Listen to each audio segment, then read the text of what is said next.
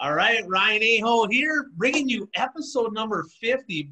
Bert, two more weeks. Two more weeks. We got a whole year, but episode number 50 here of the One to Go show. And of course, the One to Go show brought to us by our, fr- our friends over at Wehrs Machine. We're going to start out with a weekend review. That we always start out there, like to talk about not a lot of racing in the area, but uh, the guys over at Wehrs Machine, whether it's local, national, wherever it is, they sell parts everywhere. You know, they got they got any trinket you can imagine. You know, Puka's all raving about this uh, you know, cornhole deal. It's like I'm a racer, you know, that's all fine and good. Maybe the fans like that deal, but it's just another example of them expanding themselves over at Wehrs Machine. As a racer, you know, I had a lot of different stuffs. I mean, I had I had bird cages, all kinds of brackets, J bars, you name it. But those folks over at Wehrs Machine do a great job. So this is the time of year things are kind of wrapping up here, and people are going to be getting ready for the 2021 season. So give Chad and the guys a call over at Wehrs Machine to get anything you need to get your car ready for next year. But Bert, we're going to start out with a week in review. Not a lot of racing going on, but something. I mean, we all kind of like cheaters. I mean, you had a cheaters night over there in Wisconsin. Talk about that a little bit. Uh, yeah, 141 Speedway. Uh, they uh, had a cheaters night, and uh, I was interested uh, to see what kind of contraptions and uh, gimmicks that uh, some of these drivers would come up for, come up with for their cars, and uh, there were actually they had six divisions of racing and only 44 cars in the six divisions. So uh, apparently, a lot of the drivers didn't want to go through all the extra work to uh, put together a cheaters package. Uh, there well, was Bert, maybe maybe they had 44 guys that didn't have to change anything. I'm saying, I don't know. I, am not over there. I don't know. and uh, I mean, there was another track, uh, you know, with not too far away from 141, uh, Gravity Park. Uh, they had a special also, and they had over 100 cars at that show. Uh, but you know, they could race their normal cars. They didn't have to cheat them up.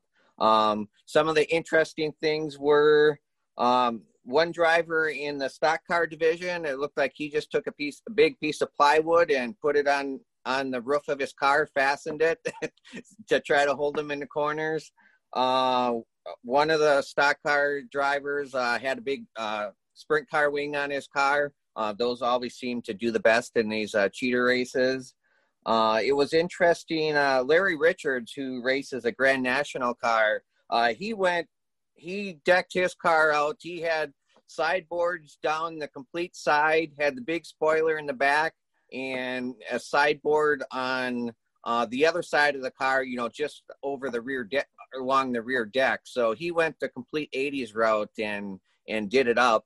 And obviously, he won both. Uh, he won the, both features. Actually, because they only had 44 cars, they decided to run a double show. So they ran a set of heat races for each division, uh, feature, and then they they did it all over again.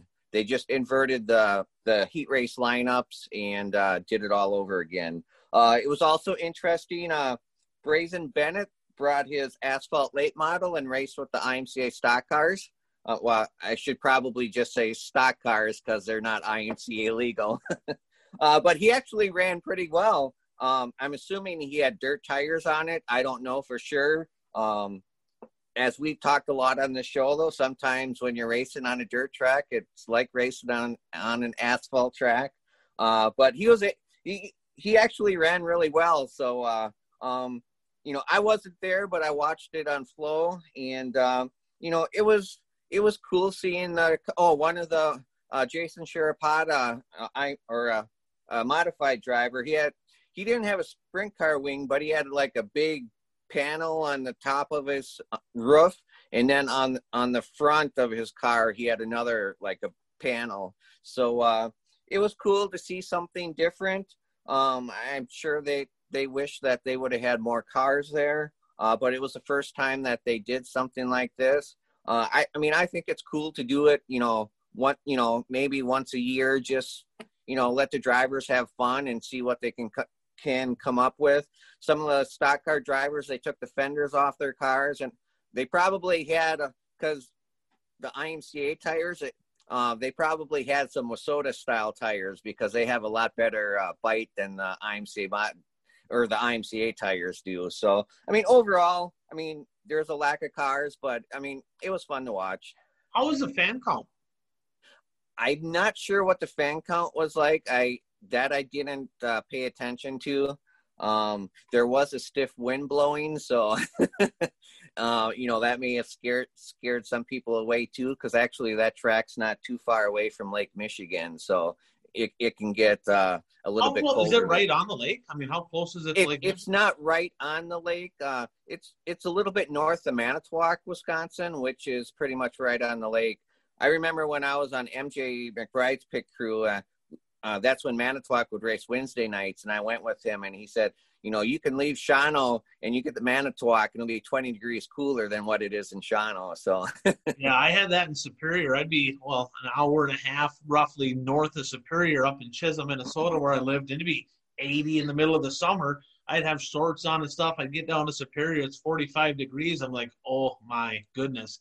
And uh, you don't make that mistake too many times, I can tell you that. So, so kind of a neat deal though. And it kind of reminds me, you sent a picture over of Steve Larson a few years back. He was there at a cheaters night and I think he hit a sprint car wing on his late model, Yep. didn't he? And he just Yeah. killed him. So, yeah. so kind Yeah, of he neat. started Some in of the, the back and just killed him. right, right. So that's kind of a neat deal. The drivers kind of like doing that kind of stuff, and you kind of see that. And like Hot Carl went down last week to that um that deal down in Texas. That I don't remember exactly what it was called. I don't have it in front of me, but that was kind of a glorified cheaters enduro night. Totally a little different deal, but all kinds of contraptions. And I didn't mention on last week's show, but Hot Carl, him and Tito were the flag man. They got to throw the green flag to start that deal. So so that kind of stuff. I mean, hats off to them guys doing something different to try to get creative to get some people excited about racing you know hey maybe maybe they were light on cars but as long as it got some people excited about it we're Mhm. talking about it they, they did a good job there so hats off to the Mhm. folks for getting that done but we actually yeah, did so have a, I mean, go ahead that that's the only racing that we had on this side of the state, and we're I think now we're pretty much done racing on this side of the state. Uh, but uh, out west, uh, well, actually in Minnesota, you guys had uh, some racing over this past weekend. They did. You know, Ogilvie Speedway had the, the fall classic over there. In the week before, I was over in Madison and it was cold. I mean, it was crazy cold. And I'm like, oh man, you know, if it's that cold, I wonder how this deal is going to turn out. Well, Mother Nature cooperated and it was 75, almost 80 degrees. It was beautiful. The first day they had 312 cars. It's listed 313, but Chris Steppen is a good buddy with Scott Greer from up in Canada and I think he posted them on the lineups, kind of like an honorary inside joke deal, because Scott Greer was not there. I don't believe. I could be wrong, but I'm pretty positive.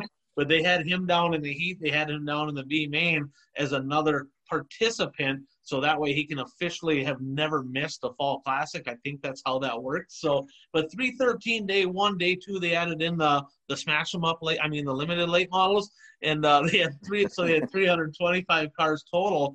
And you know, the racing and the heat races, I, the heat races, I'm like, oh boy, it's gonna be a long weekend. It just dry, kind of one laney, not real excited. There was a few good heats. I think probably the shining moment, I guess, to me in the heat race is Giassi looped it in turn one. And uh, I don't know if there was a little help there or whatever, but he, he ended up getting turned around. He came from dead last, got to fourth, which at least got him into the A main, salvaged the weekend, and he made the most out of it the second day. But the features is bad. You know, I, I thought the heats were kind of not so good. I, I just wasn't all that excited about the heats. But the features, most of them were pretty darn good. You know, we'll start with the lates because that one wasn't all that great. Bert, did you get a chance to watch any of that from Ogilvie? Yeah, I, I did watch uh, several of the features. I did watch the late model feature, and um, you know, I didn't watch it live. I watched it after the fact, so I knew uh, actually what happened. You know, after before I watched it, and as I'm watching it, you know, Jesse Glenz is leading and leading and leading. It's like, you know, the track rubber down, and Yeah. there's no passing. So how can you lose when the track's rubber down? And I don't know if he couldn't keep his car down low, but he drifted. Well, the thing is, I thought, well, maybe he tried to, because he was in in heavy traffic, but I think the track was such that it didn't matter as long as you just stayed in line, not tried to pass anybody. Well, listen to me trying to tell a driver how to how to race. Uh, but you know, it you know, it looked like you know, as long as you stayed in line, you know. Tr- make Doar try to pass you for the lead. If he passes you for the lead, you know, just you know, shake his hand afterwards and say good job. Uh, but when he got passed, he drifted high, and the car that was actually in front of him had also drifted a little high. So I'm not quite sure why he went high. And then even after that, he was in second, second, and then and then uh, he drifted high again, and Giassi got by him and then I, I can't remember exactly, but if, if it was on a restart or something, then there he got contact with some other cars and he got shuffled back a little bit further. You don't you don't see that from Jesse Glenz every day. I, I messaged him on Facebook and I'm like, did did something break? You know, because I I literally it looked to me like he maybe lost his brakes because I mean the car just went took off on him a couple yep. times. And he's like, no, he goes, uh, just not a good night. He says, uh, he goes, I backpedaled a little bit, then I had contact with the 58 there, AJ Diemel. Yep. I think he ended up cutting the tire down. He ended up DNFing the whole deal. Okay. And I'm thinking in my mind, Jesse, man, like you're leading, it's one lane rubber, like literally one lane. I mean, the first 15 to 18 laps was pretty good. There was some mm-hmm. passing mm-hmm. because um, Giassi came from 14th to second. And he so before it locked on rubber, he charged his way up to the front. Hell of a run there for Nitro. But the fact is, I mean, you get the lead on that deal on a rubber down track. The first thing I think he did, he tried to pass that lapper on the outside, and he went Doar snuck right by him, and then then I don't know if he was waving to his new wife or I'm not sure what he was doing there. We, we love you, man, but it's like you don't, you know, we got to pick on him because you don't make the mistakes very often because it's like, you know, fool me once, shame on me, or shame on you, fool me twice, shame on me. He goes to, he pushed up. I don't know if he tried to lane up or what he was doing, but he ended up losing spots again. And pretty soon he got contact and just a complete meltdown um, by Jesse Glenz there. But Pat Doar, um, another invitational win for the Double One Express. So great invitational season for Pat Doar. He's on top of the one to go show power rankings, as you see. So so great end of the year for Pat Doar. So any any more on the late models there? Uh, no, not on the late models. Um, I do have one know. more thing on the late models. Okay. So Sabraski was, I was driving. Say, Pro- we got to talk about that. yeah, Sabraski's driving Provenzino's car, and in the heat race, I mean, you could tell he was, you know, he was okay. He finished mid pack. I think he got maybe fifth in the heat. I can't remember exactly, but he was he was okay. And in the feature, right away, there was contact between it was Sam Mars and Jeff Provenzino. There was a little contact, and and I looked and I couldn't quite pick it out from what I heard, and I again I I, I didn't quite see it it sounds like Sam maybe got a little crossed up. Jeff got into him while Shane was right behind Jeff. So they were all in that incident together 28, 28, 28, right? Triple triple threat right there. He I think he kind of stayed off Jeff, but then he hit the brake so hard that Shaw got into the back of Sabraski, ripped the rear bumper right off the car. Next thing you know, mm-hmm. he's done, can't race without a rear bumper. Yeah. So they DQ'd him and they blamed the incident on Jeff. And at first, I'm like, oh man, Jeff put Sabraski in the car and Jeff took them both out. But I don't think it was that way. I think there was just a little, I think there was a little scrambling in front of him, and it just, you know, kind of happened or whatever. I don't think Jeff was maybe the culprit on that deal, but he got the call. But um, Sabraski said, you know, it, it, was fun. He goes, I'd like to get back in it. We didn't really. He go, I wish, I wish I could have seen what I could have done with it. Mm-hmm. You know, not that he would have won from where he was, but he's a hell of a driver. It would have been fun to see. So speaking of Sabraski, let's roll into the modified. Yep. Because we talked about Diemel having a little contact with Glenz. Now I'm wondering if Shane sent him a bill. Professor Sabraski gave AJ Diemel a schooling. I mean, it was it was artwork. It was beautiful, right? I mean, he got he caught him. So uh, was probably a little quicker. He got away on the top got into lap traffic, and Sabraski methodically tracks him down, shows his nose underneath him with two to go. And what does Diemel do? I'm going to go down here where Shane was. And where does Shane go? Right where Diemel was and drove right by him off of four for the win on the top. It's like, oh my God, he suckered him right out of his line. And, and, uh, Diemel will probably watch that one and not be real happy because had he stayed up top and just kept charging three and four, I think he wins that race. I think if he charges. I, I don't know because uh, Sabraski was the only one who could make up ground uh, on the bottom. Uh, if you listen to the announcer at the end, every lap they would say what how how many second lead uh, Diemel had, and Sabraski was was was cutting into that every lap when he was running the low side and Diemel was running the high side. But you're right. As soon as Diemel saw Sabraski's nose, he dropped down to the bottom. But as I'm watching that, I'm thinking to myself, that's the right thing to do. You take his lane away. And but I mean, you, you know, you here, you and Puka talk about Sabraski a lot, and and as I watch him more, I can understand why. Here, here's the deal: he was cutting into his lead and lap traffic, and and honestly, about the last five six laps there, I believe that AJ just got ultra conservative. He wasn't charging a corner. He was being really patient, and that's why you don't see him bang up his stuff very often. You don't see him shred a lot of tin. You don't see him getting a lot of wrecks because he's really conservative and he doesn't charge. He's not like you know he's if he has a wide open deal, he'll charge. But if there's a lot of lap cars around, he's really patient. And and I think had he charged the corner harder, and he just kept driving as hard as he was driving because he drove away from Shane. Shane only caught him because of the lap cars, and he really started getting conservative. You know, again, I've never in my entire life watched a race and lost. I've won every single one that I watched. so, and I, so I get it. We've all been there, but that's one of those deals where, you know, I, I guarantee you, AJ is looking back at that deal, going, oh man, there's so many things he could have did different. But needless to say, Sabraski, number 45 on the year, hell of a season he's had. I mean, he, he's a wheel, he's a wheel man for sure. Oh yeah, like I said, the more I watch him, the more I see that.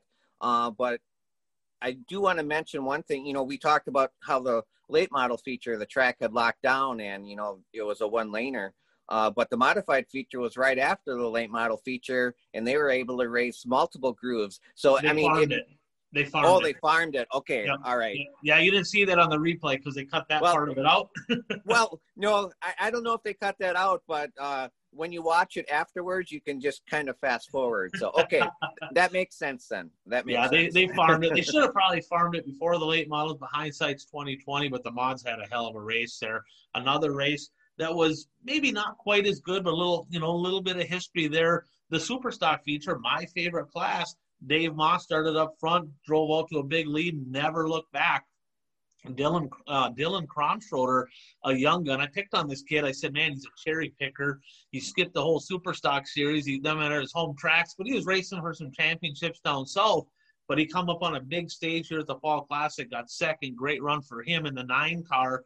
And uh, Moss, as it turns out, he only raced Ogilvie a couple times this year. He raced there, you know, traditionally that's kind of been one of his main tracks all the way back to 2009. And looking at it here, Ben from Dirt Race Central posted this.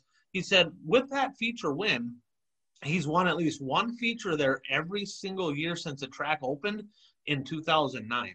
So I think he's the only guy to ever do that. And he's got after that, it's 91 feature wins at the Big O for for Dave Moss. So congratulations! I've raced a lot of laps against him. We may not have liked each other when we did race against each other, but he's a he's a hell of a race car driver.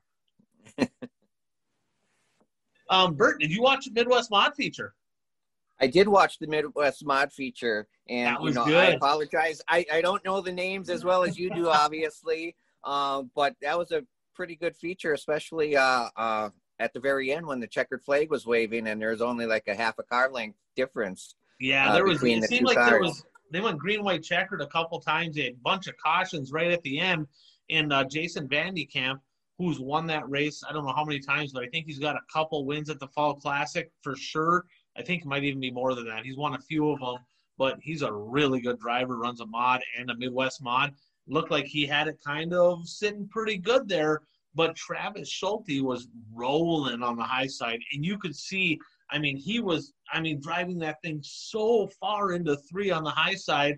And the one, the one time he got by him for the lead, and then the yellow came out. I'm like, there is no way Vandecamp's going to go up and block. There's no way, and he really couldn't because at the time on the Delaware start, Dave Kane, he was driving the car Tony Barr usually drives. He was side by side. He's running the bottom. So now Vandekamp, he's seeing Kane roll the bottom. He's seeing Schulte on the top. He's like, well, holy crap, what do I do? And uh, Schulte snuck by him on the outside, coming off four for his second Fall Classic win. So congrats to him on that one. That was a hell of a show too. In in the class, I talked about this after Madison. Another spectacular performance by the Wissota Street Stocks. And I'm gonna, Bert, I'm gonna tell you straight up, like literally until this year, watching a lot of races online, and, and probably mainly because I'm friends with a few of them guys, and they had that Steffes Street Stock tour. I personally, right, wrong, or indifferent, never paid a lot of attention to the Wissota Street Stocks. I just didn't. I watched the mods, late supers, sometimes the Midwest mods. I just didn't pay attention. I'm here to tell you, like, if you're an avid race fan, that they probably put on the best show out of everybody. It's absolutely amazing. And Ryan Satter with another big win. Um, boy, he's been fast. He just won the King of Dirt, but the guy that was really on the move Parker Anderson. He won one night over at the Madtown Showdown. He wins the B main, comes from 17th to second. If there's a restart with a couple laps to go, he might win that deal from the B. I mean, he was impressive driving over there from Phillips, Wisconsin. So really had a blast watching those street stocks. And like I said, Mother Nature cooperated. Great fan count, great car count. You know, hats off to FYA Motorsports. Hats off to the folks at, at Ogilvie Speedway because they, they put on a hell of a show this weekend. Yeah, they did. Uh, they that division actually reminds me a lot of the IMCA stock car division on our side of the state. It's it's uh, it seems like every week it's door handle the door handle racing. You know, sometimes you know three wide, sometimes even four wide, and uh, actually uh, one of the announcers on this side of the state uh, dubbed the IMCA stock car division as the division too tough to tame. And uh, so, you know, it's kind of fitting because it's a rough and tumble, but it, produces some great racing, and that's what the Wissota Street Stock division is doing also. Yeah, and, uh, absolutely. Uh, and you know, we've talked a lot on this show about you know we uh, criticize some drivers, and then they seem to come out and uh, uh, prove us wrong, and we must have pissed somebody off this last week. yeah, we're like, you know, this guy's only won three features since he's been a late model. Kyle Larson goes over to Port Royal. Incidentally, he owns Port Royal. He lets people race there, but uh, he kind of owns that place, and he doubled up there this weekend. I think it was a Nittany, was it the Nittany Showdown or Nittany Shootout over there at Port Royal? Won both of them. I mean, just incredible. I mean, that guy is. It's just, it's just insane watching him race. But you know, um, Kyle, if you're watching the show, I mean, obviously he must watch the show, right? Um, send us a check because our column got you from second to first, so you're welcome for that. and uh, but in all honesty, it's been a joy watching him this year, and he was a class in the field both nights. I mean, he's so good everywhere, but at that track, he's he's about unbeatable. And and my buddy Keith, he's like He's like, guess who won? He goes, well, you don't even have to guess. You know who won. I mean, so he's, he's a huge Kyle Larson fan. I keep giving him crap. So he's going to get in a NASCAR. He's like, God, I hope not, because I'll never get to watch him race dirt again if he gets with the wrong team. So hopefully, I'm going to cross my fingers that he stays in dirt so that we get to watch him because it's been a treat. And the points in the world of outlaw right now, you know, that kind of tightened up a little bit here. You know, you got Sweet out front. You got Schuchart is second, 32 back, but – Donny Schatz after a couple respectable weekends here. He's only 68 points out with five points races left. So, you know, I mean, one bad night there for Sweet, couple good nights for them, and you could have a hell of a finish coming into the World Finals here. So that's going to be something to keep an eye on. Well, in in one of those races, Sweet did uh, have some tough luck. He was involved in one of the wrecks in one of those races. Uh, one thing that uh, I think we talked about this the other week, but uh, it amazes me at how big that track is. that, it, that track has some long straightaways. And actually, Larson did get passed in one of those races, but then the caution came out right right after that, so they reverted back to the the last completed lap, and then it was over after that. Yeah, that's uh, true. I, I'm I'm pretty sure that Larson would have got him back, but uh, you know, it's uh, he sure makes uh, watching sprint car racing fun, though. I, I probably watch more sprint car racing this year than I have in the last several years combined. So, uh, you know, I'm a late model fan, and uh, you know, and uh, there wasn't a lot of late model racing this past weekend because the hurricane took uh, took uh, care of some of the Lucas shows. But the Mars series did get their races in, and they started Friday night at Peoria Speedway in Illinois yeah, you know, like you said, and it was kind of cool because there was no World of Outlaw late models, there was no Lucas Oil late models, so some of those guys from both series came over and raced with this one. And uh, Peoria, a guy that has been, you know, you get him on the national stage, you get him on the Lucas Oil series, it's like this guy's not even competitive for whatever reason. But then you get him on his home turf, and Brian Shirley is really good. You get him around that Illinois area, that guy is flat out fun to watch, and he won the first night out. So that was impressive. Now, what's interesting is he is Heckenast had a pretty big lead rolling into night number one in the points. I don't exactly remember the number. 33. 33. 33 so points. pretty substantial. Heckenast stepped all over his wiener. Like the pressure was too much. He spins out, then he got caught up, gets a flat tire, and literally hit. I mean, he could not have. I mean, literally had a rough night there. Actually, I think that might have been the second night. What did Heckenast finish the first night, or did he? He had. I'm not. He, had a he had a flat tire at Fairbury. Yeah, that was Fairbury where I'm thinking. Right. So, but needless to say, he didn't have a very good night at Peoria either because they closed the gap all the way to six. So I, right. I to, so I misspoke a little bit there on Peoria. So, but he just had a terrible night. The only guy to really pass was Pierce. Mars, Jimmy Mars was at all three. He punted a tractor tire in uh, Peoria. I guess this is why I didn't really remember it. Kind of locked down on the bottom. And uh, there is, in my opinion, and Bert, I'm going to let you weigh in on this. There is nothing worse, nothing than a one lane on the bottom racetrack. It is like excruciating to watch. Like you can't. There's like nothing anybody can do, and that's what Peoria did. It got down on the bottom. They just rolled around. What What's your thoughts on that? Well, yeah, it was. You had the race on the bottom side. Uh, it wasn't a lockdown track like you would think it's a lockdown track. Actually, it was a track where it looked like there was too much traction in the bottom lane, and yep the, the rest of the track had uh, slicked off. Uh, so you wanted to stay in the in the traction lane. Uh, to me, I don't know if they move those tires in and out in the corners. To me, it, if they if they would have pushed the tires out further and blocked that uh, traction lane, I'll call it, uh, then it would have been the entire racing service would have been slick from top to bottom, and that would have probably produced better racing. You know, that's a great idea. I've seen that done at several tracks where you know, think about Cedar Lake. How many times you see Cedar Lake? They had a traction strip on the bottom as wide as a car. Yep. The whole rest of the track's dirty and marbly, and nobody can really go anywhere up there. You know, not every night was like that, but more than should have been. And when that happens, it's like, well, nobody's gonna. You can't even race. So nobody, as a driver, nobody likes some big U tires. But if I had to pick between big U tires and one lane on the bottom racing, give me the U tires. I'll take them all day long because at least you can move around on the track. So take them tires, move them out on the traction, kind of rework that outside part of the track, clean it off. So that way it's clean and dry from the tires to the wall. Right.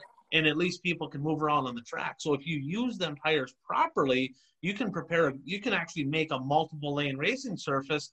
And as, as a driver and as especially as a fan, I'd take one lane on the cushion all day long over one lane on the bottom because at least you can chuck some sliders in. On the bottom, it's like bumper cars down there, and you're hoping somebody slides up and you can't do nothing. Nobody wants to watch that. But that was only night one. That was the lowest paying show of the deal. But night two was a whole lot better at Fairbury, and we've been raving can, about. Can I make place. one comment before yep. we get to Fairbury? Um, I have seen tracks use those tires in, in the way that you had just described. Just an example, Shawano Speedway did that was doing that one year. And when the World of Outlaw show, came there, they did that. They pushed it. There was a traction strip at the bottom. They pushed the tires out to block that traction lane. And on the pace laps, the outlaw drivers used their noses and nudged the tires down inside.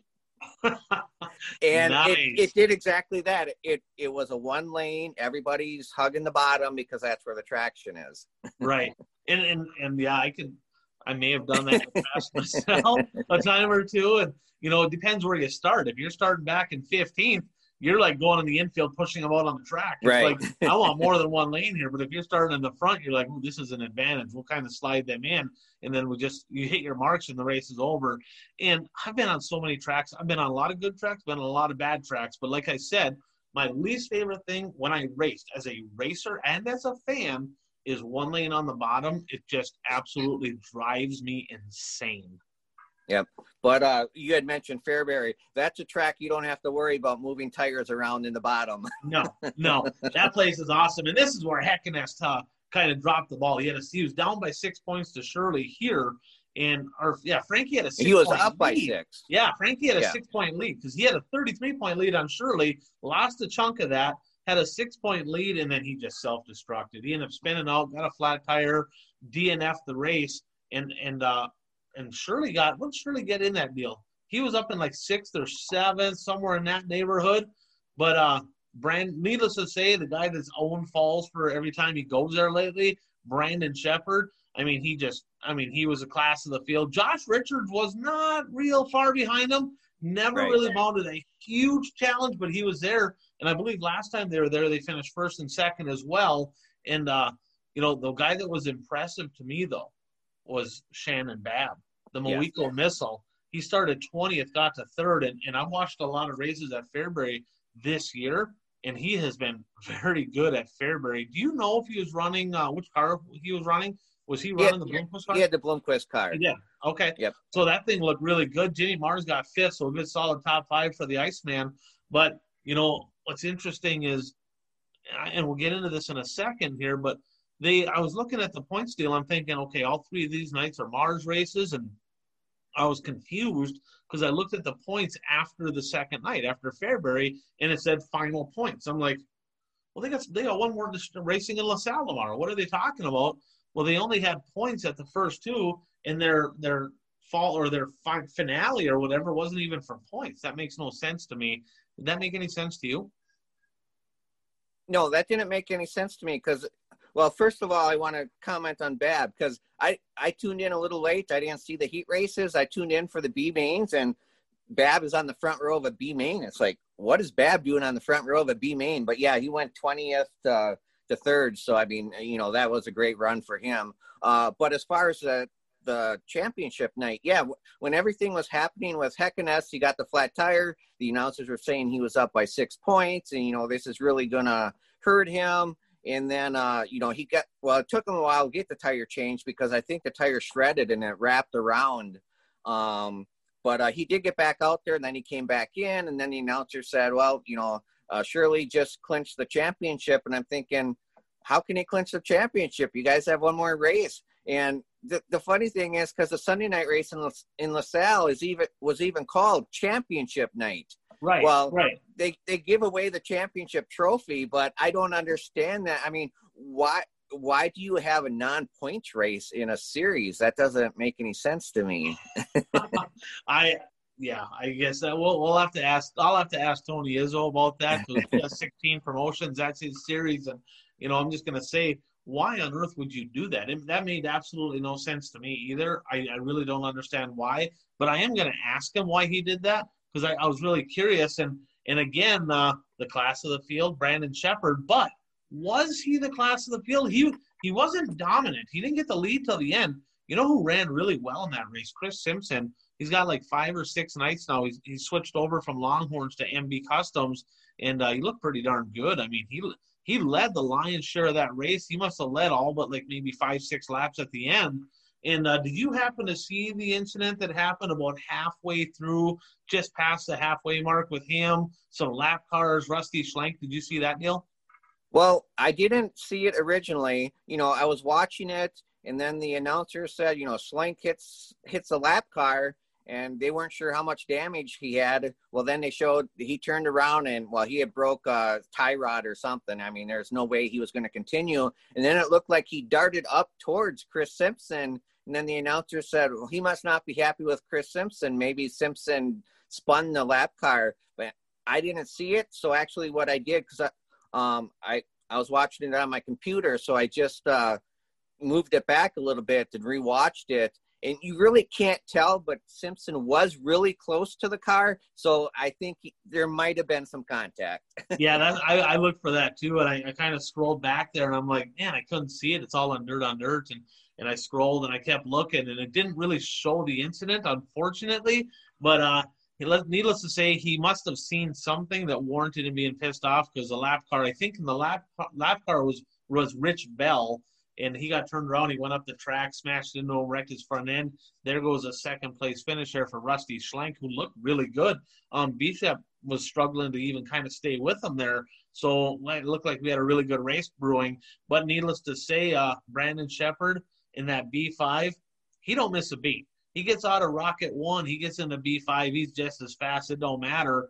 And uh, like you said, them cars are so consistent that it doesn't matter which car; they're all basically the same. So, man, he he's got a lot of wins this year. He's a hell of a well, driver. And you know they were they were talking about this on Dirt on Dirt too, and you had just mentioned it. You know, was Brandon Sheppard the class of the field in the LaSalle race? Um, I mean, he was the class of the field in uh, Fairbury. I mean, he he won in dominating fashion, but to me, almost winning in LaSalle was almost more impressive to me because I like to watch what a driver has to do to win. And if you watched him race, uh, he was searching all over the over that track looking for the right groove. I mean, he finally found it where high side three and four, down by the tires in one and two, and he did that lap after lap after lap until then he did a slider to to finish off the pass. So I mean, you can tell a really really good driver is one that will search and search, and when they find something, you know, it's not always the high side all the way around the track. Sometimes it's the high side in only two corners and the low side in in the other two. So to me, that's almost more fun to watch than somebody just dominating. You're exactly right. In fact, our late model expert Jeff, he kind of shot me over some stats and kind of kept me up to speed on the late model stuff this weekend.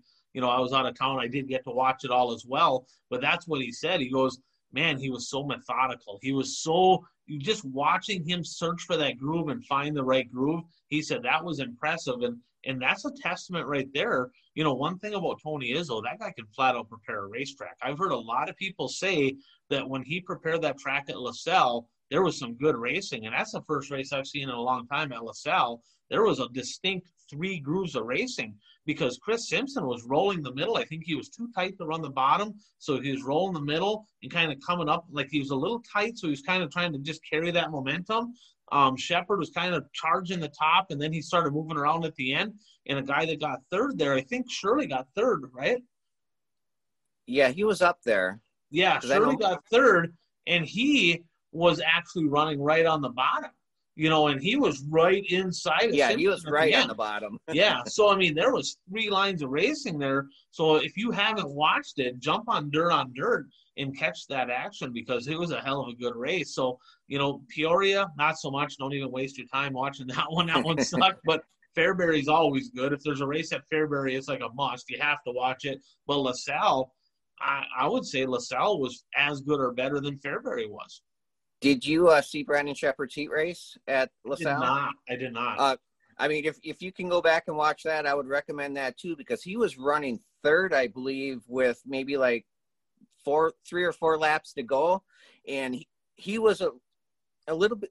There is quite a bit of a gap between the second place car and him, and he was right on the top all the way around the track, and he caught him and passed all of them. And I mean, it it you know, in that case, the the high side all the way around the track was the fast way. So I mean, that's you know, like I said before, you know, a driver who can race different lines and search and I I almost enjoy watching that that more than just a dominating race uh, by Absolutely. a driver. There's a reason he's the number one rated driver in the country in the late model class, and that's why. I mean, he's absolutely. I mean, he's fun to watch. But I gotta be, I gotta be honest. I'm, I'm very impressed with Brian Shirley. Um, yep. He's somebody that when he was running the Lucas stuff, I'm like, man, this guy, you know, what's his deal? But a lot of them Woo guys, a lot of the Lucas guys have raced against him on his home turf, and you get him around that home area, that Illinois, maybe it's the dirt or whatever. Man, is he good at home? He's so good, and uh, I'm looking forward to seeing him down at the Wild West Shootout in January because he was a class of the field down there. So you know, he had a he, well, he won the Mars Series and he won the Hell Tour. You know, so yeah. he won both regional series. So a heck of a good year there to, to the Squirrel, Brian Shirley.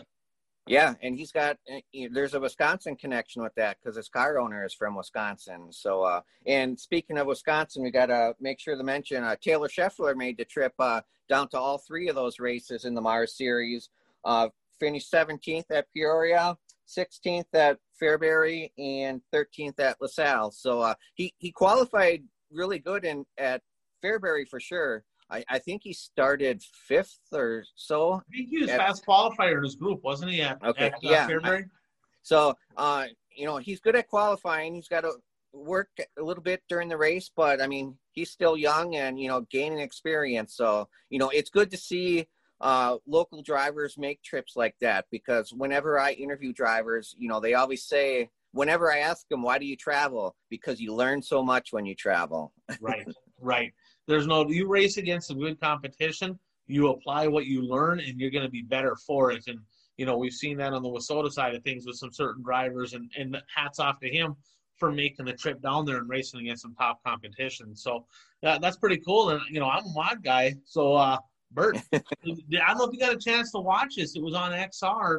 Did you watch any of the mod racing? I, I did not see any of it. No. All right, so it, it was the Hope seven, the race for Hope seventy one, which is the big race at Batesville, Arkansas. IMCA mods down there, and surprise, surprise, RTJ, the twenty RT, uh, brand new lethal car out there, class of the field, got her done. Now, what's interesting on this brings us to Ryan's rant of the week. All right. Ryan's rant of the week brought to you by the folks at Impact Health Sharing. We're getting into open enrollment. If you're way if you're paying way too much for a health care, get a hold of me. I'll, I'll give you another alternative here that might be a good fit for you. But night number one, Peyton Taylor. This kid's a good driver. He's a really good driver. Had a hell of a good race there with Ricky Thornton Jr. Beat him at the line in the qualifying feature on night one. And uh, RTJ is like, man, hey, that was a fun race. And you know, I mean, it was it was neck and neck at the end. Well, they go to post race tech and uh, not so fast. Peyton Taylor, you're done for the weekend. Go home, son. Um, you don't get this win. Ricky Thornton Jr. gets the win. Well, what happened? And this is why I hate crate motors. Multiple reasons. Crate, motor, crate motors are stupid. Okay, just is what it is. But here's why: because he had seals on the crate motor that were counterfeit. All right. So what does that mean? That means that somebody took that apart, they cheated it all up, and they put their own seals on there to make it look like it was sealed up. Well, one thing with IMCA racing, you get to a big show like that, they're going to check you. They're to they're to catch on to that stuff. They caught him, and and he had a big Facebook post Peyton Taylor did on there that said, you know, we bought this engine used. We're not going to buy a used one anymore. And maybe that's true. I don't know. Probably. I'm didn't lie about it, but you know, he apologized to his fans, his sponsors, his family, apologized to everybody. He said, man, it was still a fun race with Ricky. Congratulations, Ricky. So he owned up to it. But, you know, I remember back in the day, Bert, my dad was a tech guy at the Hibbing Raceway. I was in third grade, okay? I was just going into third grade. And they had a six cylinder class, a local six cylinder class in, that ran Hibbing and they ran Grand Rapids. Every once in a while, you go to a couple other tracks, but it was primarily, primarily a local deal. Well, rumor got out that somebody was doing that same deal in Hibbing with the six cylinders. So, on the last night of the year, my dad called all 10 of the top 10 in points and said, Here's the deal top 10 in points, all of you to the tech shed, we're pulling all your engines. And every one of them said, But we're sealed. We're sealed. And my dad's like, Don't care. Don't care. We're looking. I, I got a rumor here going around that you guys are all doing some stuff and we're going to find out. They weren't happy. I don't remember the exact number, but it was either six, six or seven, I think, of the top ten were all cheated up. all right. And I get to school on the next Monday and I get to class and Mrs. Jenko kicks me out of class. I'm like, what? She's like, no, you got to go sit in the hall. I'm like, why? Well, she sponsored a guy by the name of Brad Hanson, who's, you know, one of my friends. He won a bunch of races back in the day. And uh, he was one of the guys that had the illegal motor. And she's like, no, you got to sit in the hall because Brad got disqualified, and you know that that cost him, and we weren't happy about that. And she was kidding, but uh, it was kind of funny. I'll never forget it to this day. So that whole sealing up your engine deal, if anybody thinks that, that that's a viable option for like just not teching somebody, you're stupid because obviously they've been doing it for years. That was back in had to have been like 1983, 84, somewhere in that neighborhood, somewhere. I, I don't, I'd have to go back and do the math on third grade. What would that have been? Four years in, must have been about 10 years old. So yeah, but must have been about 84, somewhere in that neighborhood.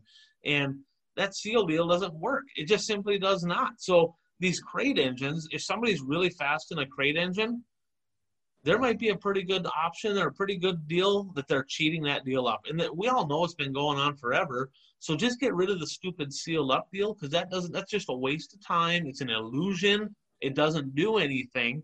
And you know that's that's the fact is and I like to go back and support our local engine builders. I'm, I'm sick of this going to GM and getting engines built down in Mexico. You know, they're a bunch of junk, got junk parts in them. People say, oh, it, it reduces the cost of racing. No, it does not. Because there's people out there that'll buy 10 crate engines at a time. They'll dyno it, see which one's the best, get rid of all the other ones. Who can do that? Or now they're taking the crate engines and going to one of the crate rebuilders and they're maxing it everything out and they're still it costs them double by the time they're all said and done to gain 50 more horse. Just go to a local engine builder, get yourself a concept, get yourself an open motor, whatever. Get this crate thing out of there. It's stupid. It's bad for racing. Here's another example right here. So that's my rant of the week, brought to you by Impact Health Sharing. so, Bert, should we get to the week ahead? You know, well, we first I want to make Go ahead. Um, I want to mention Marcus Yari, who's from Wausau, Wisconsin. He's a multi-time Channel Speedway uh, IMCA modified track champion. He made the trip down to uh, Batesville and uh, made the feature and finished 24th. So, you know, like we just said in the previous segment, you know, you travel to, to race against the best and try to learn some things. So, you know, hats off to him for making the show.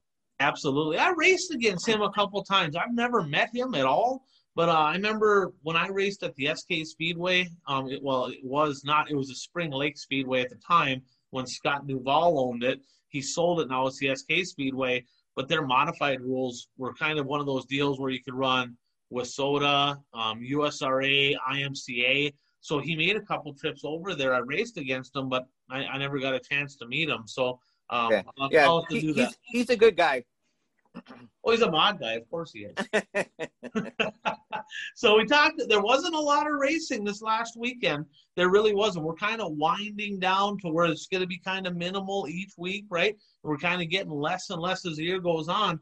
Well, let's talk about the week ahead. And this segment brought to you by the folks over at Dirt Track Supply in Watertown, South Dakota. So, whatever you need from safety equipment to parts to I mean like Wehrs Wehrs parts. They have all that over there. I mean they have everything that you need. They're your tra- uh, track supplier, I believe, at six different racetracks. They build the aero chassis. If you're looking at getting into a new car, whether it's a street stock, a super stock, a Midwest mod, a modified, you're looking to get into something, give them guys a call because Trevor's been pretty pretty darn bolted in his stuff, and there's some fast cars in Watertown that are aero chassis. So give them guys a call if you need parts, which it's that time of year, we're all kind of getting back into the rebuilding for next year. It's dirttracksupply.com. You can call them. The number here's on the screen, or just simply look it up on online. But it's Dirt Track Supply. Ask for Trevor, ask for Ron, and uh, they'll do everything they can to help you. A good group of folks out there in Watertown, South Dakota. So, with that said, uh, we got the final regional late model race of the year. I'm kind of sad, kind of sad, but uh, what? Talk a little bit about this one coming up. Well, it's the Great Pumpkin, Charlie Brown.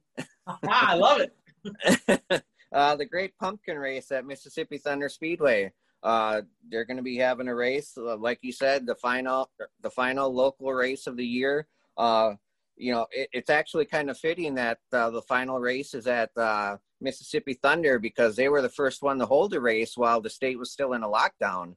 Uh, yep. So uh, you know, start it and end it there. you know, and, and what's weird is it wasn't on the schedule, right? They got done and they're kind of looking, and people were kind of saying, we got to get the pumpkin race back. And they're like, I don't know, what do you think? Should we do it? And well, enough drivers kind of prodded on them and said, well, why not? Let's go ahead and do it. So they added this one just a couple weeks ago. It's going to be a double header Friday and Saturday night. I believe the action can all be caught on Race and Dirt. And it's two complete shows. I believe it's two complete shows for all classes and they have multiple classes of cars there. But little one thing that I'm kind of curious about is what will the late model count be? Because we have the MLRA deal coming up, the final weekend for MLRA. So I believe the Simpsons and all that, they're going to be over at that. Some of the guys I talked to Anvilink, he ain't coming down because he's building a shop. He said Springborn probably is. Jesse Glenz said he's done. Massengill's done for the year. So I'm hoping to get a. I'd like to see 20 cars down there in the late models. But I talked to some WISSOTA drivers, and they showed some concern. So the concern is this: they they kind of have that rules package to where they want to try to make it uniform so different sanctioning bodies can come in. So what they were doing with their open motors is they were putting a restrictor on them. And, and Cedar Lake, they had a one-inch restrictor, okay, and Mississippi Thunder had an inch and an eighth.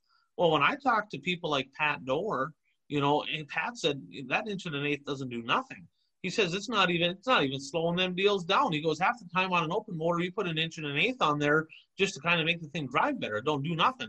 Well, they actually at Mississippi Thunder now uh, after this la- or the last show down there, they did this. They went to an inch and a quarter, so they actually made it bigger. They so they actually give the open motors just a little bit more of an edge. And now that, from what I understand, they're in talks with Cedar Lake trying to get them to go from one inch to one and an eighth. Well, Pat Doar you know, this guy's got a lot of experience. He's ran open stuff with soda stuff and everything in between. He's like, they're going the wrong way with this deal. He goes, if they make this deal to where the open motors are an advantage, we're just all going to quit coming, and they're not going to get any WISSOTA cars. And if you look at all their shows down there, half of them are WISSOTA mm-hmm. legal. Well, they don't run late models on a regular night. They simply do not. So they don't have a lot to draw from. They got to pull from all these areas. And if you get it to where the WISSOTA guys don't want to come anymore, they're going to have 10, 12 late models and they ain't going to have a show anymore. So they may want to consider that because that place there, um, Bob does not let it get bone dry most of the time. They usually farm it up and they usually get it to where there's some traction on the racetrack, which is good. But with traction brings the advantage to the open motors. And if there's too much of an advantage there, why would you waste your time heading down there? You're bringing a knife to a gunfight. Why do it? And you know they've, they've done a lot of great things over there including reconfigure the track to make the bottom a little quicker. They're doing a lot of things having a lot of big shows but they may want to consider talking to the drivers that are supporting that deal to see if they're all on the same page because it sounds to me like they're not. Yeah this is this is the first that i'm hearing about this and yeah it's it's kind of surprising that they would move in that direction um, because yeah when they they get good late model car counts but that's because they incorporate all the different uh, um, different uh, sanctions. And if you if one sanction if the rules of one sanction are going to be at a disadvantage, those cars aren't going to come. So uh, yep. it will be interesting to see how many cars are there this weekend. Yeah, you know, and, and knowing Bob and knowing Tyrone over there, they'll they'll take a look at it. They'll analyze everything because you know, there there's been comments made just in case they're listening to this, Tyrone. If you're listening to this, there has been comments made by late model drivers that have WISSOTA stuff saying, "Well, Jake Tim's got an open motor, so they're just going to give him more of an edge because Daddy runs the racetrack." I'm not saying that's the case, but if that starts going around too much, yeah. that's not a good thing, right? So, you know, it's all perception. In this sport, it's all perception, and if they if if drivers feel that and they kind of get that stuck in their head, they're going to believe that as truth. And, you know, he's a racer's racer down there. He's a, a racer's promoter. You know, they do everything they can to try to put on a good show. They're for the racer, but talk to the late model guys, get on the same page, make sure you're all going in the right direction, you know, because I want to see, I, I'm happy, I'm excited as a fan to see all the good stuff that's happened at Mississippi Thunder. I want to see that continue and grow. And I know they got a lot of big plans for the future.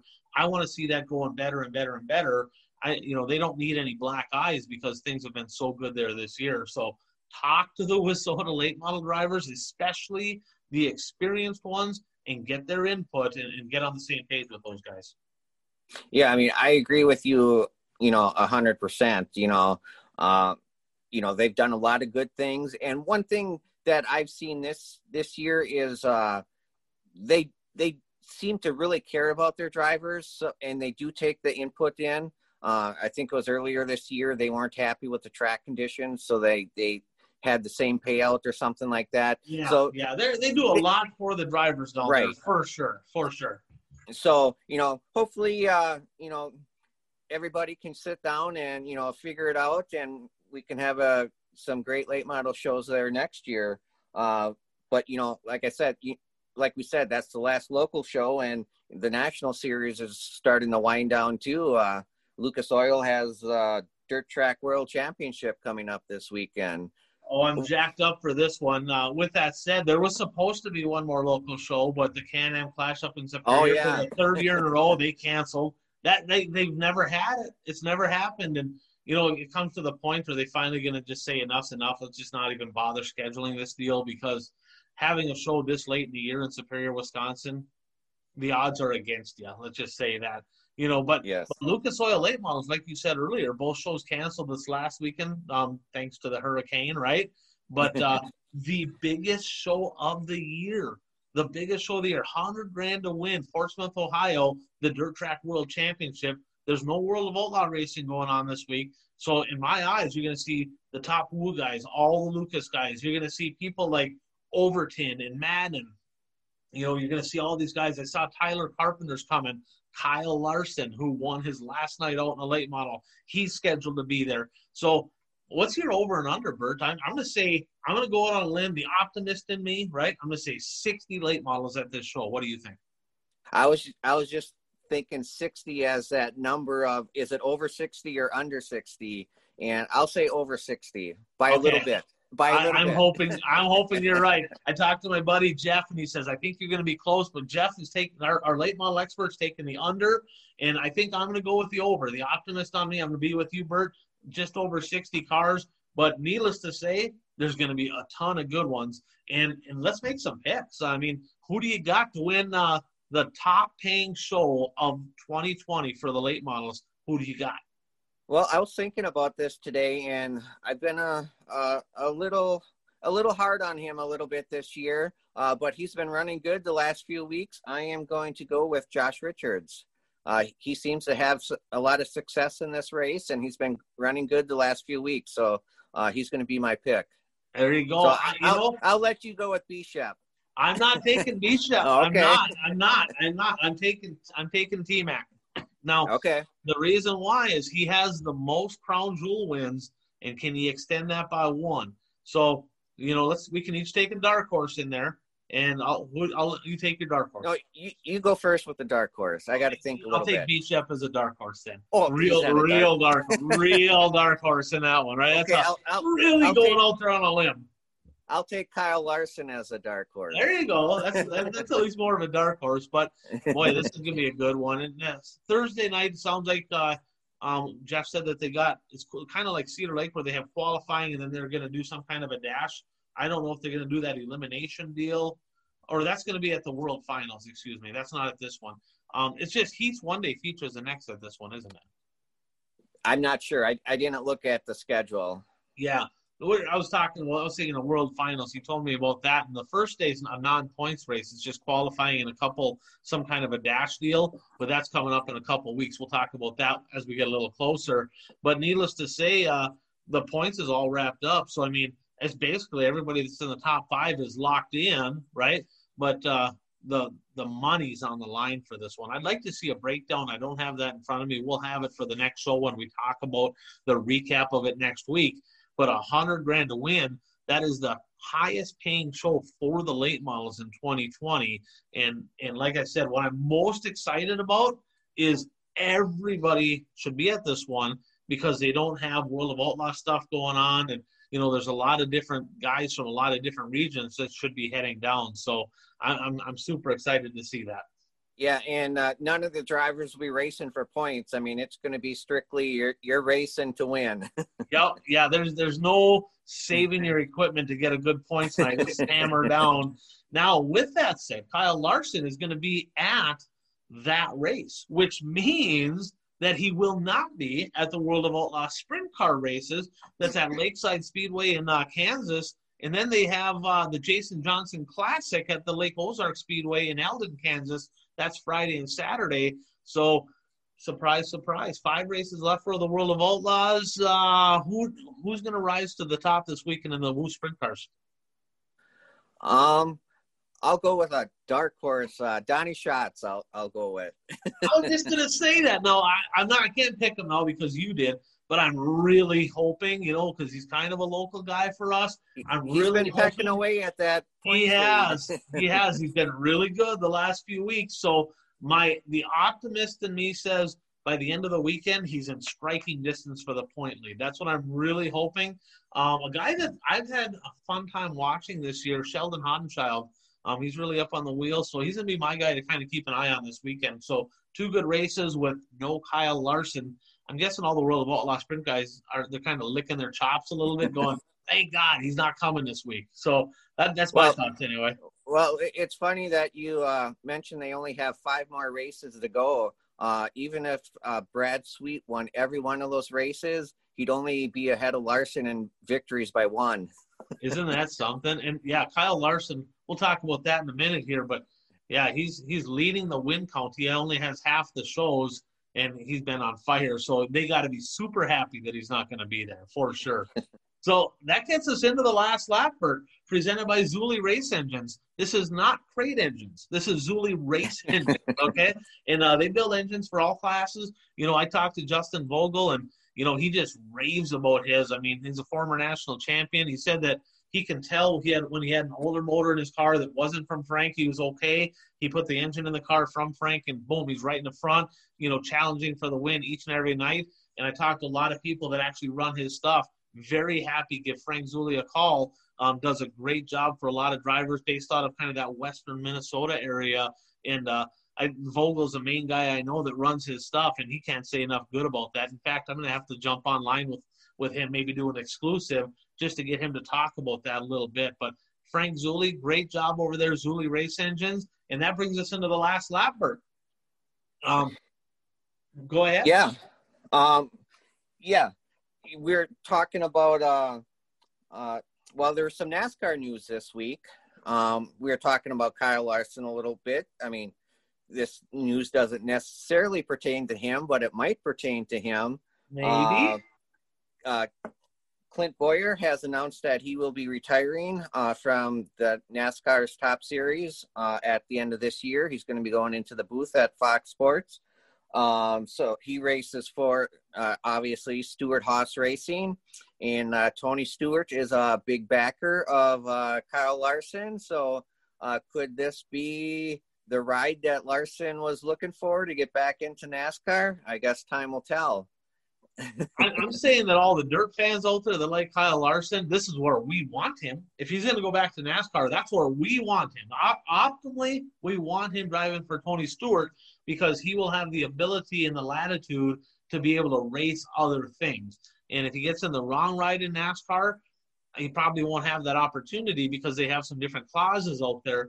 And uh, Stewart's going to start his new other program that he's got going on this year could Kyle Larson be one of the guys running his his series that he has? So this could all tie together well. I heard some other names maybe in the mix, but you know, knock on wood right here, right? Kyle Larson, Young Money driving for Tony Stewart. I think that's a perfect fit. Hopefully, we can make it happen. Yeah, I mean, uh, you know, Larson has so many victories this year in the, you know, on the dirt side. You hate to see him go to NASCAR we've kind of been spoiled spoiled a little bit because uh, I know it's the money, uh, but uh, you know what are his stats for this year in the World of Outlaw series? Well, he's won 24. Uh, wait, let me let me 12 of 24. 12 of 24. 12 of 24. There's been 49 shows, so he hasn't even entered half of them. He's been in 24 of 49 shows, and he's at a 50% win rate on those. And I, I should have the numbers. We'll try to get it after the World of Outlaw season's done. We'll talk about it more in depth. But I bet he's in the top three the lion's share of the time, right? You know, so that's that's just crazy. You know, 50 mm-hmm. percent win race, a win rate, only running half the series. Those guys got to be super happy that he only ran half the series. Otherwise, he'd be it'd be just like the late models and modifieds. He'd be gone in that deal right now, is what he would be. So, but yeah, that he's a guy. I mean, again, thank you NASCAR for booting him out. So we've had an opportunity to see his talent on dirt because it's been a treat. I mean, I, I, like watching talented race car drivers get around a racetrack. He's one of the most, if not the most talented guy, just a natural talent. And being able to see that, see that as a race fan, that's been awesome. Yeah, I mean, you talk about you know his number of victories and his number of starts. You know, we we get so excited with you know the number of wins Brandon Sheppard you know has this year and the number of wins that Jimmy Owens has in the Lucas series this year. But when you compare it to percentage of starts you know it you know it's just amazing what Larson's done. It, it's it's actually it's all it's sickening is what it is. I mean here I thought I won a few races back in the day but my numbers were nothing like that. That guy I mean he can flat out drive and like him, hate him, whatever it is. Everybody's got their opinions. He's one of the best ever strap in, and uh, he's not even close to being done yet. yeah, yeah. There's, there's not enough words to talk about him. no, there's not. We'll get into that as, as we talk into driver of the year and all that stuff later. He's going to be in the conversation for that. But speaking of asphalt a little bit, you know, one of your Wisconsin guys there did something pretty impressive at another asphalt race. Talk a little bit about that, Bert. Yep, uh, Ty Majeski. Uh, we've talked about him a few times on the show, uh, especially back in February uh, when there wasn't uh, when NAS- when the NASCAR series was just getting started for the year because he had a full time ride uh, in the truck series. Um, I'm not exactly sure what happened, but he's not in a truck anymore right now. But it's not due to lack of talent, at least on the local side, because he can flat out drive a, a super late model. And um, it, they were racing at uh, Oktoberfest in La Crosse this weekend. It's a I can't remember how many years it's been going on, but it's been going on for, I think it's been over 40 years that Oktoberfest has been going on in La Crosse.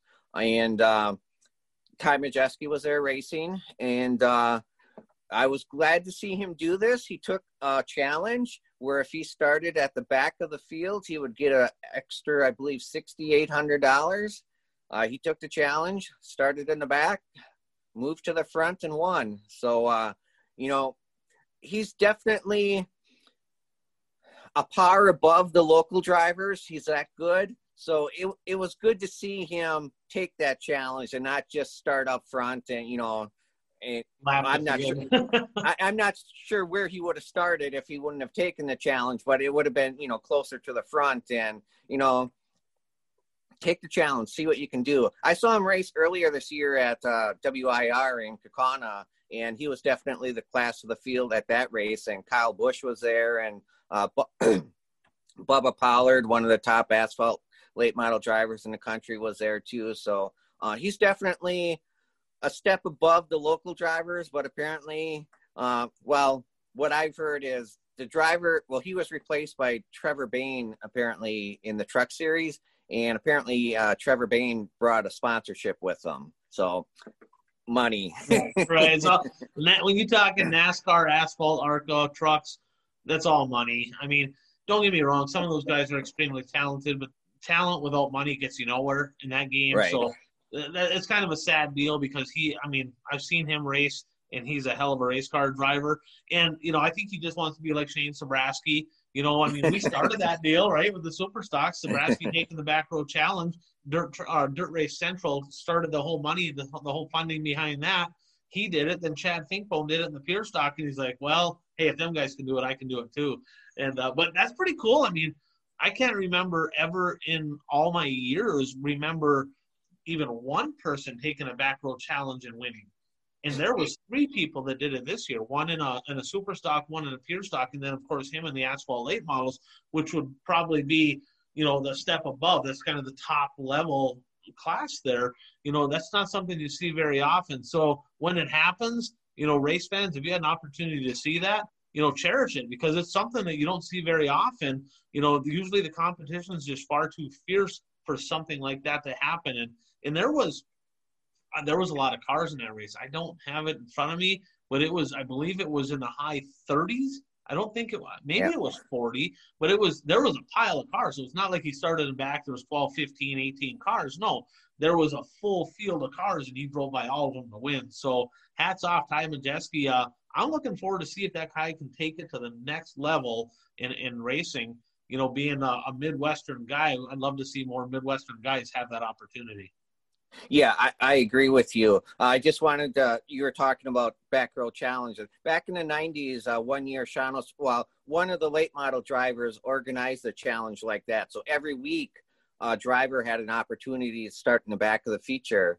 Um, actually, two drivers did win the challenge. Uh, Chuck Buckby, who's in the Shawano Speedway Hall of Fame, and uh, Terry Evelink uh, won the challenge also, Nick Evelink's dad. Uh, okay. I think I think Terry Evelink won like two thousand dollars by taking a challenge. So, so yeah, I mean that's cool.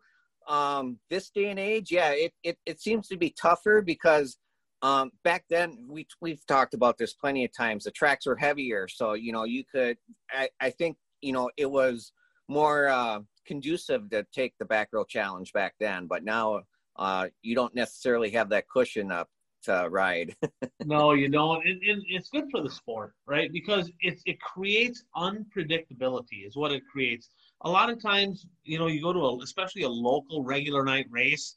There's really only a couple guys that are really going to be in the hunt to win. It seems to be the case most nights, most tracks, because with all the classes they got six, seven classes at a lot of these tracks well, that really spreads things out. So you got two or three good ones in each class. And, you know, don't get me wrong, there's a few other people that sneak in a win, but at most tracks nowadays, I could literally look at the lineup and I could say, okay, he's going to win, he's going to win, he's going to win. And that's the way it is. And when they take that back row challenge, it gives the fans something to really cheer about. And every time I've seen it, every whether see, and this is something Chad Finkel, okay, he won about every pure stock race he entered this year. He flat out dominated. And yes, it's just a pure stock, but needless to say, he won every single one. Well, people didn't cheer for him. They're like, the guy wins all the time. Who cares? They didn't cheer. But that pure stock race on Labor Day, when he won last corner pass for the win to win from dead last after taking the challenge, the whole crowd erupted. So that tells you right there that things like that are good for the sport. I mean, we've got to do more of that kind of stuff because it gets the fans interacting. It creates excitement, and uh, that's that's something the sport really needs right now. Yeah, I agree, and you know, it is good for the sport. And you know, speaking of things good for the sport, is silly season good for the sport? well, got a little news. I got another text. I got it from our, our, our expert Jeff. There, he said Hudson O'Neal got himself a new ride. The new deal got a new deal, and he's going to be driving for Double Down Motorsports. Shannon Buckingham, um, they ran a lot of Lucas Oil stuff, followed most of the series. But what I read in the article is towards the end of the season, he kind of dropped off the series for work related stuff or whatever. So as a car owner, you're like, well, you know, I get it, you know, but the fact is, we're, we're paying for your ride. You need to be at all the shows. I don't know if there's more to it than that, but uh, I guess one of the first big moves of the year here is Hudson O'Neal is gonna, and they're switching. See, they were running Longhorns, and now they switched over to Rockets. So you're gonna see Hudson O'Neal. I think he's, I believe he's gonna follow the Lucas Oil Series um, in a rocket for Double Down Motorsports. So pretty cool to see. Now talking about late models, you know, the World of Outlaw has made a little bit of announcement. Bert, um, I don't know if you saw that online. They made a little announcement. I did. Season. What, what's your take on that? Um, well, I mean, at first glance, you think, well, that that's great. You know, it's great for the drivers because uh, uh, they uh, um, they came up with minimums to start, and for uh, for every race next year, it's going to at least be a minimum of a thousand dollars to start. I think uh, they said tenth was going to be. What did they say? Tenth was going to be two two thousand, and then uh, then they have uh, well minimum of 10,000 to, to win. Um, so, I mean, like I said, on the surface, that looks great. Uh, but I did see uh, some Facebook chatter, and I saw you had chimed in a little bit in, in that discussion because uh, I know the promoter at Shawano Speedway, uh, Brad Lipke, also chimed in uh, because Shawano Speedway has hosted uh, World of Outlaws nine of the last 10 years. This was the first year out of the last 10 that they didn't. Um, it's going to cost more now. I would assume it's going to cost more for tracks to host a late model show, and so are you going to lose? You know, tracks that have held races in the past, are they going to be able to hold them in the future? Are you going to limit yourself as to where you can run because tracks can't afford to to to host a race? I'm going to say yes. I mean, I know that the Grand Rapids Speedway you know, we were going to host a, a, World of Outlaw late model event. Now, prior to the season, I didn't pay as much of attention to, you know, what series was better and this and that. You know, both of them had good drivers, but I watched both of them this year and seems like the Lucas Oil late model series is all it's a step above right now. Mm-hmm. And and then you take the World of Outlaws. I mean, Bloomquist is just really. I mean, he got one win in there, but he's been a non-factor. He was kind of the big calling card. Um, Madden, he dropped off the series, so both them two are out. So you really you have B Shep, and then you have Ricky Weiss, and you know, um, was it Lanigan? Is that who got Lanigan? Yeah, yeah, Lanigan's there. in there. You know, then Cade Dillard runs good. You know, so there's there's a hand um, there's a handful of guys that run good, but the Lucas Oil series, I mean, I think you you just look at the top five there, and it's just a step above the the top five in the world of outlaws, in my opinion. Now, we looked at the numbers, and just based on the numbers, the Grand Rapids Speedway, in order to break even, in order to break even on the event with all the costs um, that, that it takes to go into that show, there had to be about 2,200 people there. Okay. Well, now you start adding more money to that because the Grand Rapids Speedway, in the history of the Grand Rapids Speedway, has never eh, even come close to 2,000 people at any event. None of them. I mean, the only thing might have been an enduro. That's it. As far as a race, I'm talking the WISSOTA Classic. I'm talking like all kinds of stuff. They've never got close to 2,000. Well, then there's a couple things here that the World of Outlaws got going against. them. Okay, one is called Dirt Vision. All right, and the problem, I love it as a fan because you can have a subscription, you can watch all the races, but it kills low, it kills your race program because you take Grand Rapids on a, on, let's say they're going to run on a Thursday night. Well, on Tuesday they were going to run Superior, Thursday Grand Rapids, Friday Grand Forks, Saturday Ogilvie, Sunday Menominee. Well, if the weather's a little bit sketchy, the fans are going to be like, you know what? I got dirt vision. I'm going to stay home. I'm not driving from Duluth to Rapids. I'm not driving from the cities to Rapids. I'm just going to stay home. I can watch it online. The weather looks better this day. We're going to go. Well, if Dirt Vision was a pay per view option where they had to pay for it each race, then the fans would be making a decision. Well, I can pay for it online to watch it, or if I'm going to pay for it, I might as well just go. So that's number one. But number two, when they start adding more expense to the program, that the track's the one who sees that. So in order to even break even on that deal, now you're going to add a few more thousand dollars to that deal. And those the smaller tracks, the ones that don't have a, if they're more in a rural area, they don't have a big fan base there's going to be a lot of them looking at the numbers and saying, you know what, we just can't make it work this year. And I talked to a few promoters; they're all on the same page. Great for the drivers. I'm a driver, right? Great for the drivers, but not real good for the racetracks. And you know, we'll, we'll have to see how that goes in 2021. I'm not real impressed with some of the things the World Racing Group's doing, and we're going to talk about that here in a couple weeks. But one of them is their schedule change, what they got going on in January that kind of pisses me off a little bit, to be honest. But we'll talk about that when the time comes. Well, one thing too with the World of Outlaws, uh, you know, they, they like to do swings in cer- certain geographic areas. Mm-hmm. I would mm-hmm. think under this new format, a track that's going to host a World of Outlaw event, they're going to want some exclusive, you know, they're not they're going to want the next race to be x number of hours or x number of miles away because just for example this year you know seymour uh, Outagamie Speedway in Seymour, Wisconsin had a race, and then the next night they raced at Plymouth. Well, that's probably uh, you know two hour drive. You know, so from a fan, are you going to get enough fans at two tracks that are that close together? Yeah, and that's where you got to look at it from in order to angles. make a profit. Yeah, that's where you got to look at it. You got to look at it from different angles because on the track side, you're exactly right. They're like I don't want another World of Outlaw race within two, three hours of me. It's got to be a little further away. We're trying to have our fan base here, right? But as a driver, I right, want to have four that are within like an hour, right? Because right, you know it's just better for the driver. It's better for the series, kinda, because they, you know, they get paid on the number of shows, so they want to make it easier for their drivers. So I get it as a, as a former driver, I get it because you want all these races lumped right together, so there's less travel costs less traveling, less driving time, less pain in the butt.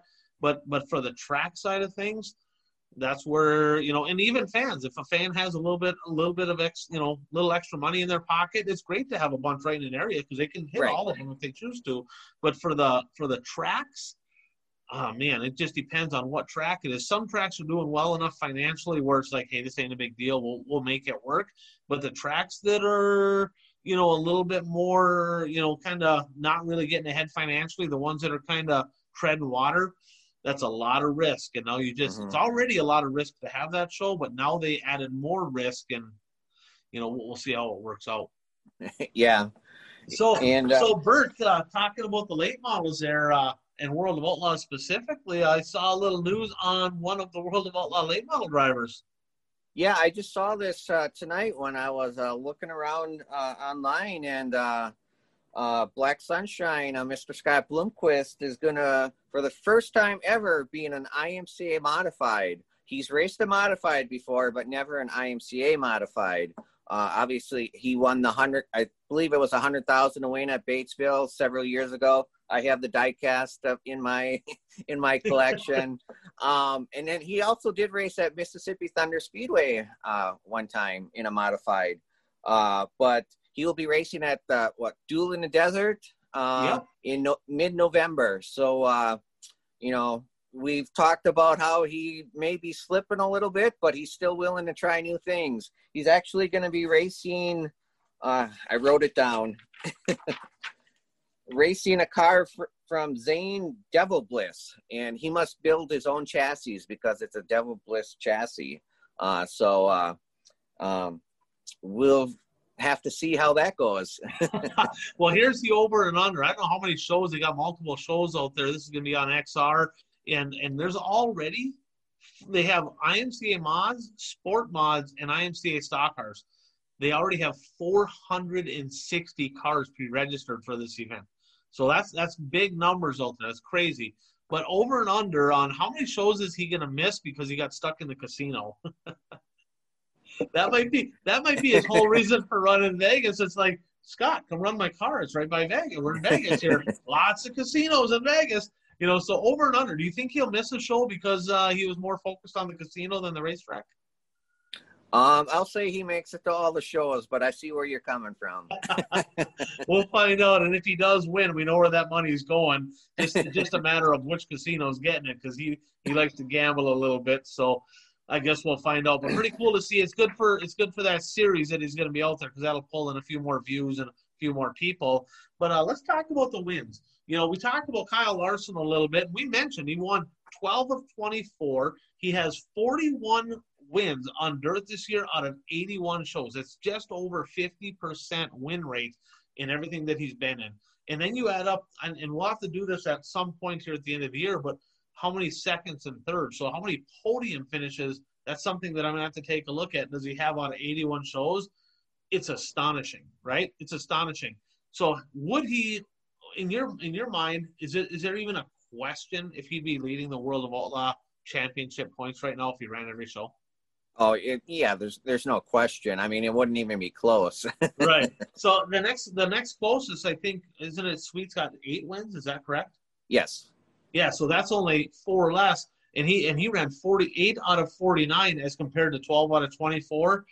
Yeah, I like them numbers. Now looking at the late models, you got Bishop, you know, and uh, Jimmy Owens. Both of them have the most wins in their respective series, and that's why their point lead is just, I mean, catastrophically huge. Jimmy Owens, of course, won. He's now, even though they have one race left, but he is officially the 2020 Lucas Oil Late Model Series champion. So congratulations to him and uh, Brandon Sheppard. I mean, they might as well write him the check now because that's yeah. all but over. But you know, I want to talk about a local guy. Okay, so that's enough on the national series.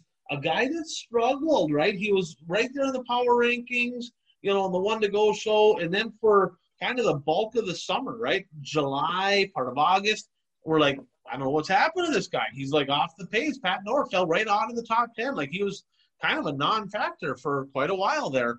Come into invitational season, and if you're watching the show and you don't know what we're talking about, in our region, the Wissota region, Minnesota, Wisconsin, the Dakotas, every year starting Labor Day weekend, there's an invitational season where every show is like a big invite, you know, and the track points are all done and you know, it's kind of our, we call it the invitational season. Well, he has the most wins out of all the late model guys at invite time with four. He won both days of Hibbing Raceway's Labor Day shootout. He won the Russ Larson Classic up at the Gondik Speedway in Superior, Wisconsin. In this past weekend, he won the Fall Classic in Ogilvie. So Pat Doar, four wins invitational season. Uh, I don't know if he's going to Mississippi Thunder or not. He, he voiced a little displeasure about their you know, the changes they made to the engine rules. But a great way to cap off the 2020, 2020 season for the Double One Express. Yeah, I, I think uh, as soon as he dropped off our top 10 list, I think that's when he when he got into victory lane. It was shortly after that. So you, you made him a little angry, I think. You know, here, here's the deal. You know, I mean, we call people out, they rise to the occasion. You know, they don't snivel in the corner and cry. We call them out, they come back and win. So if you're a driver that's struggling, shoot us a text. Well, no, I'm not scared. I'll call you out, you know, for sure. You know, and there's a few of you that I got in mind right now, but we'll talk about that as we approach the coming season. But, you know, uh, great show here tonight And you know, what are you doing this weekend? I mean, there's not a lot of racing going on in our area. Really, the only thing is Mississippi Thunder, which is a little bit of a drive for both of us. What are you excited for this weekend? Well, obviously, uh, the Dirt Track World Championship is uh, probably uh, the thing I'm most excited about racing wise. So, uh, but uh, I may tune into, uh, I at least watch the highlights of the sprint car series. I, uh, past years, I would have never said that, but they actually put on a really good show. they they do, and, and Keith is going to be so happy that you said that, right? Because Jeff is a huge late model guy. Keith is a huge sprint car guy. They're always going at it, but you know the entertainment value of the world of outlaw sprint cars i mean the hype the their their announcer is is amazing. They have like before the races they got the music playing it just kind of gets that blood flowing it gets you pumped up. So i'll be watching that. I'm definitely going to watch the dirt track world championship. That's going to be on lucas oil racing tv and another one that is going to be on racing uh, racing dirt i'm going to watch i will watch the pumpkin race down at uh, mississippi thunder because they always put on a good show down there. They got some great mod racing, great Midwest. Uh, they call them um, USRA B mods, I think is what they call them. And then, of course, the final late model race here of the whole year. Pat Doar right now is number one in our power rankings. Right now, AJ Diemel's in second, Jesse Glenz is third, Jeffrey Massengill fourth, James Nitro Giassi in fifth. And out of that whole group in the top five, I know Giassi I, I guess I don't know if he's going to head down there, but he has a win down there at Mississippi Thunder. Mm-hmm. Glenz and Massengill are not going. Doar's kind of leaning towards not going, and I'm wondering if AJ Diemel is going to go. So there might be a final shakeup here with one show, one one weekend because it's a doubleheader, two complete shows. So I'll be watching a little bit of racing from the comfort of my own home here. And Bert, it's been a pleasure. Uh, looking yeah. forward to the next one, two away, and we're going to have one year in the books. Yeah, we, we better get Puka on for that one. We're gonna have to get Puka on there because it's not the same when I say it, but Puka always says this. Folks, thanks for joining us on the one go, one to go show. Go out there and be your dream. We'll be back at you next week.